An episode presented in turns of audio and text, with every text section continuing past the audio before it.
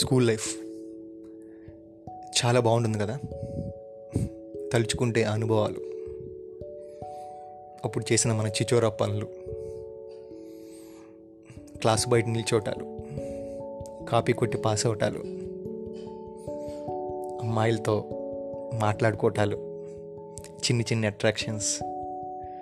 పెద్ద పెద్ద గోల్స్. రకరకాలు. వీటన్నిటిలో నుంచి నేను చెప్పాలనుకుంది ఏంటంటే మనం చిన్నప్పటి నుంచి మన క్లాస్లో ఉండే ఒక అమ్మాయి మీద మనకు సాఫ్ట్ కన్సర్న్ ఉంటుంది.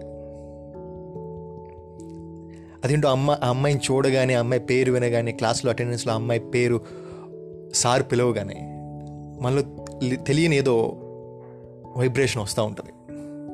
I don't know. అది ఏంటి అనేది ఆ టైంలో మనకు తెలియదు క్రమక్రమంగా మనం టెన్త్ క్లాస్కి వచ్చేసరికి దీనిపై ఒక క్లారిటీ వస్తూ ఉంటుంది.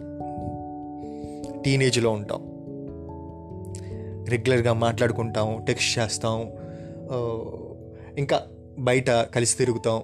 ఇలా అంతా బాగానే ఉంటుంది. అంటే ఒక జర్నీ చాలా జర్నీ జరుగుతూ ఉంటుంది మీ ఇద్దరి మధ్యలో ఈ స్కూల్ లైఫ్లో ఇంటర్ తర్వాత ఎవే అయిపోతారు. రకరకాల పరిస్థితులు. నువ్వు వేరే కాలేజ్ ఆమె అమ్మాయి వేరే కాలేజ్ రకరకాల మనుషులు చుట్టూ ఉండే ప్రాంతాలు వేరు అన్నీ వేరైపోతాయి. మధ్యలో మీ మధ్య కాస్త గ్యాప్ వస్తూ ఉంటుంది.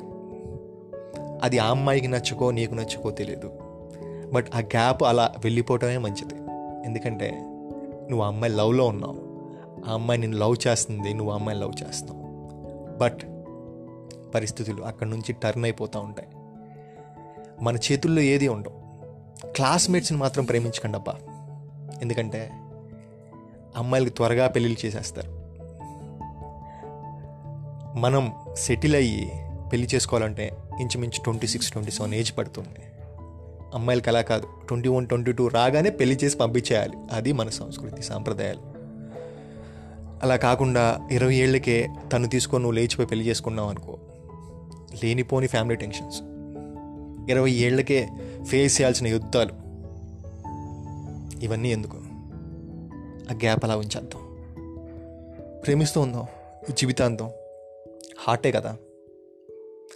దీంతో ఏకీభవించండి ఏకీభవించిపోండి. నేనైతే అదే చేస్తున్నాను